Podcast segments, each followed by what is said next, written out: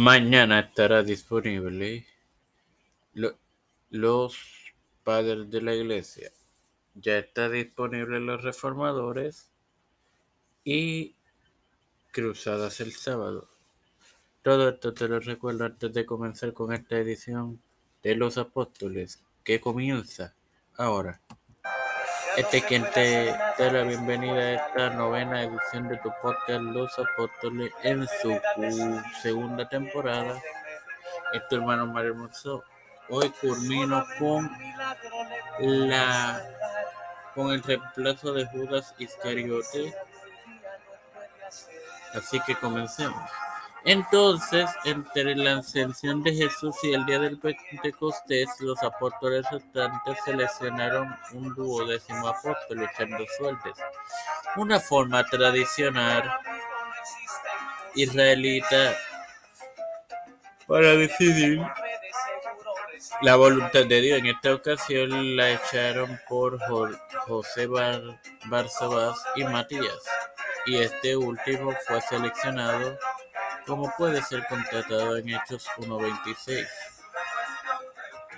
que lee así: y les echaron suertes, y le cayó a Matías, y fue contado con, con los once apóstoles. Pablo, en Primera de Corintios, parece dar la primera referencia histórica a los doce apóstoles. En el capítulo quince, versículos tres al cinco, declaran: porque ante todo os he enseñado lo que también recibí, que Cristo murió por nuestros pecados, conforme a las Escrituras, fue sepultado.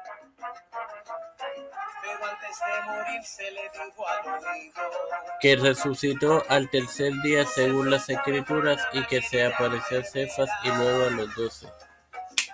Bueno, sin más nada que agregar, te recuerdo que mañana tendrás disponibles Los Padres de la Iglesia. Padre celestial y Dios de eterna misericordia, te estoy eternamente agradecido por el privilegio que me das de tener en tu forma, tiempo de fe con Cristo, por la cual me evoco para ti habitual. A mis hermanos.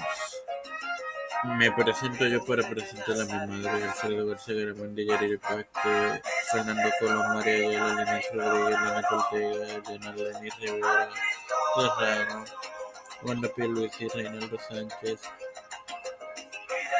Ramón, Aida,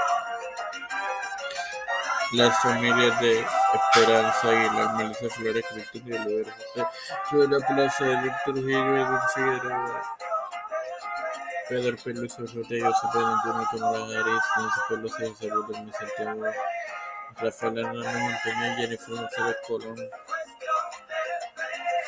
Todos los líderes eclesiales y gubernamentales mundiales, todos humildemente han sido presentados, pedidos en el nombre del Padre, del Hijo y del Santo Espíritu. Amén. Dios les bendiga y les acompañe, mis queridos hermanos.